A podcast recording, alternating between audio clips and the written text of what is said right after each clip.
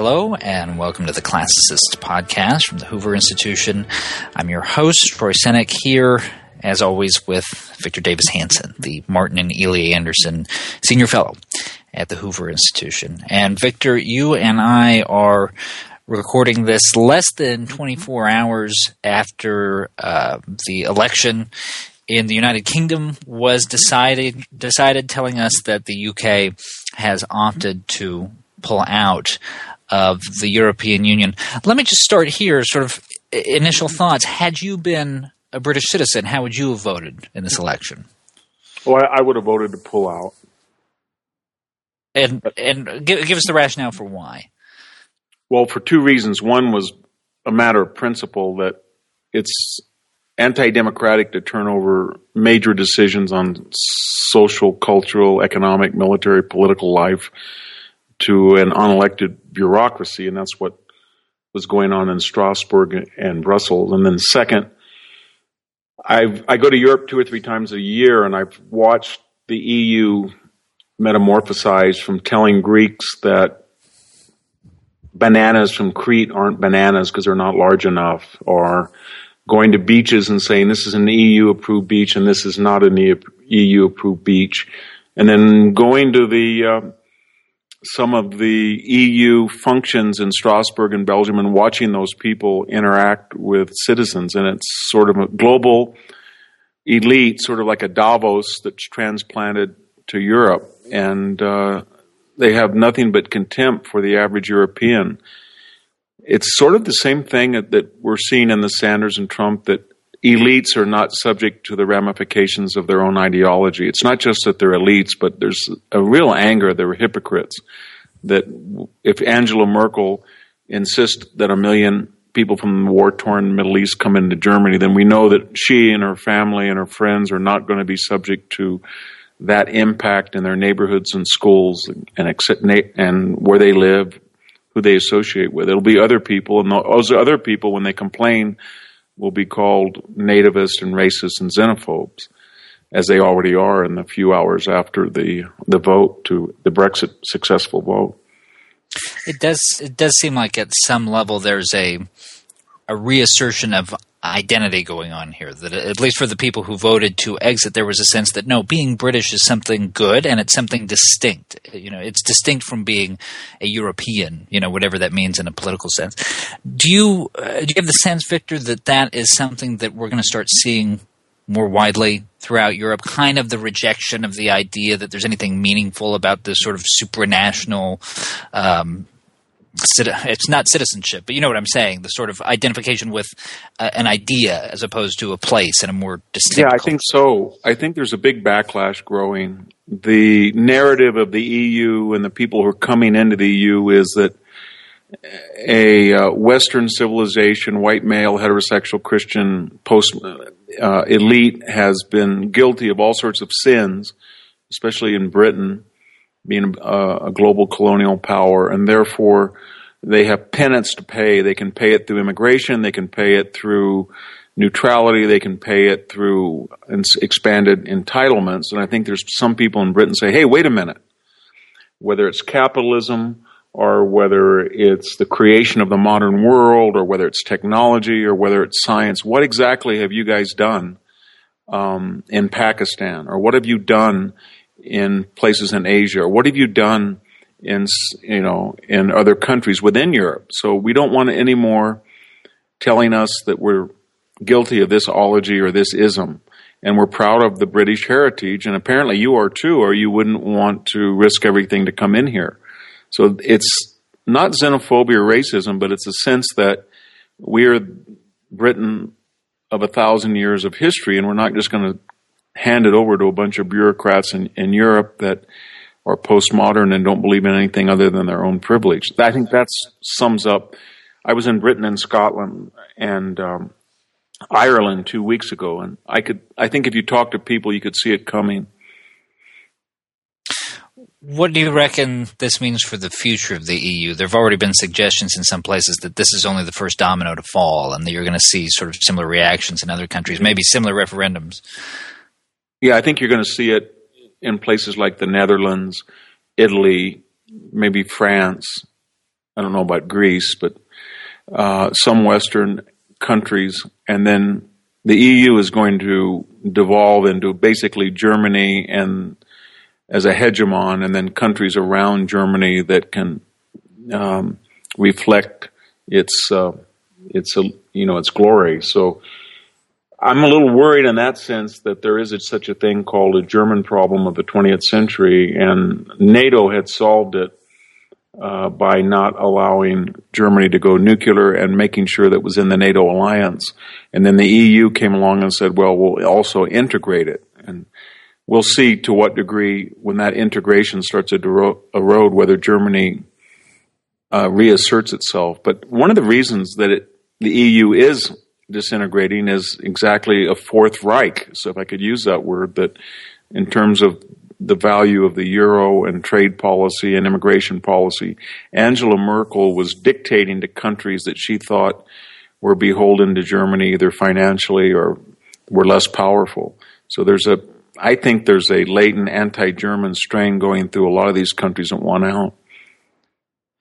You know, before this vote was cast, um, President Obama went out of the way to go on the record telling the British people the way that he thought that they should vote, which was to remain in the European Union. I wonder, Victor, uh, is is that an appropriate role for an American president to play to tell the British people that you know there's there's a correct way to think about an election like that?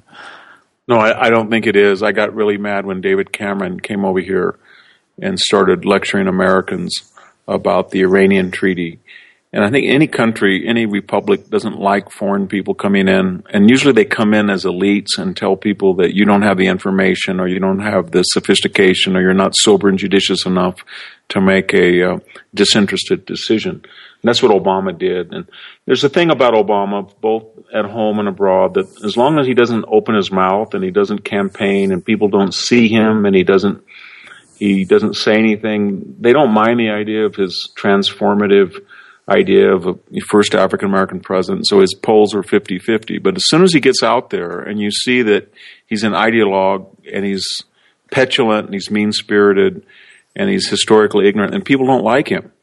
He came to California last week and go and went to Yosemite. He just couldn't go to Yosemite and enjoy it like most presidents on vacation. He had to lecture us about global warming and who benefits from global warming and what they've done to Yosemite. And, and he has that bad habit that every single visit, every single occasion, he tries to politicize, as every ideologue does. And so uh, I think he did the Brexit people a lot of help. There was a lot of resentment against him when I was in Ireland and Scotland, two areas that actually voted to remain. But people don't like that, and uh, most presidents don't do it if what happens in what happened rather in Britain ends up being just the first chapter in a Europe that you start to see pulling apart a little bit, what kind of implications might that have for international security, Victor? I mean, you mentioned Germany, but I'm also thinking specifically as you move east, a um, increasingly assertive Vladimir Putin over the last couple of years.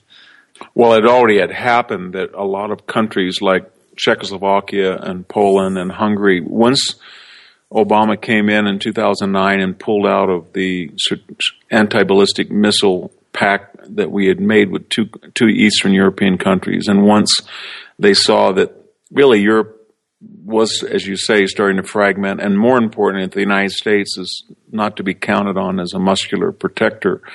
They made the necessary adjustments. So I think what's going to happen is that you're going to have a European continent that's trisected.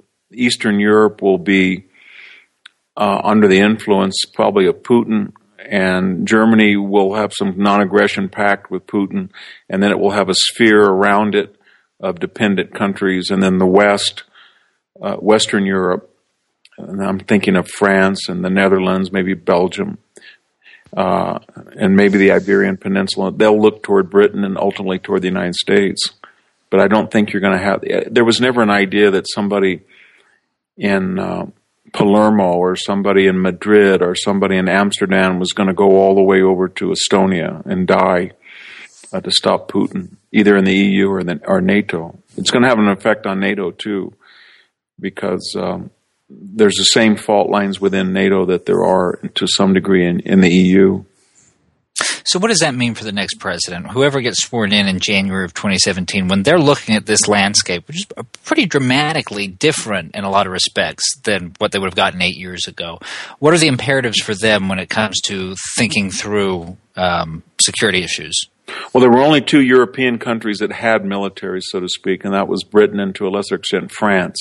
Right. So I think that American president will focus on those two countries and try to have some idea that these are the three participants in NATO France, Britain, and the United States. And then uh, that will be the basis of trying to protect Western Europe. I see the big loser in this is Germany. Germany has a lot of ill will now in Europe because of the immigration and the financial uh, crisis of the past 10 years. And uh, of all, you know, a Pew, Pew, a Pew poll last year showed that of all countries in Europe, the highest anti-Americanism was found in Germany. So I, I, have a feeling that it's going to be drift away both from Europe and from the United States in a way that it has done traditionally in the 20th century, and that's and that's something we have to watch. Why do you suppose? Why are the why are the British why are the British different? You know, they, they had never completely bought into the EU the way that most of the other member countries had, and they're also here, sort of the first ones, in a sense, to really st- you know stick out their chin and say, eh, "I don't think so." What is it? Is there something about the British character that makes them more likely to have gone well, down the road they did? A lot of things historically and socially, they were never they were part of the Roman Empire, but they were distant. They were a little bit apart from Europe that was inside the Rhine and then Danube. They weren't like Germany that was completely out of it. So they were Romanized, but they were different. They were not a part of Rome. They were more Protestant than Catholic after the Reformation. Uh, they were a sea power, so they were never part of the actual European landmass. So they developed a navy, and they never expected to find safety or prosperity in Europe. They were a mercantile global empire and they had the best navy in the world for four, 400 years. Their enlightenment, especially the Scottish enlightenment, was different than the French enlightenment, the continental enlightenment. It did not put, wasn't a Rousseau, it wasn't a Voltaire. If you look at what David Hume or, or Jeremy, Jeremy Bentham or Adam Smith were saying, it was much more emphasis on liberty and uh, it didn't have that violent anti-religious streak that was the French Enlightenment. So, and then it, I think in the last 200 years, it spawned the United States and these large, successful British Commonwealth countries like Australia or Canada or New Zealand. And uh, so it, it had a way, it had an alternative to Europe in a way that France, is, its colonial experience was not not the same at all, and Germany really didn't have one. Germany had a a record to be ashamed of in the 20th century. So Britain had an alternative to the European continental landmass economically and politically and socially and culturally. And I think it's good for everybody that it's starting to appreciate that again. So the last question that I'll ask you then, when when we look back at yesterday, when we look back at, at this vote, let's say, I don't know, 10, 15, 20 years down the road, how do you think we're going to remember this historically? Well, I think it's going to be very good. It's going to be sort of like the original vote in the 50s to form the common market, which was a good idea of six countries in Europe uh, to sort of make sure there was a free trade and out of free trade would become friendship and there wouldn't be another war with Germany, et cetera, et cetera.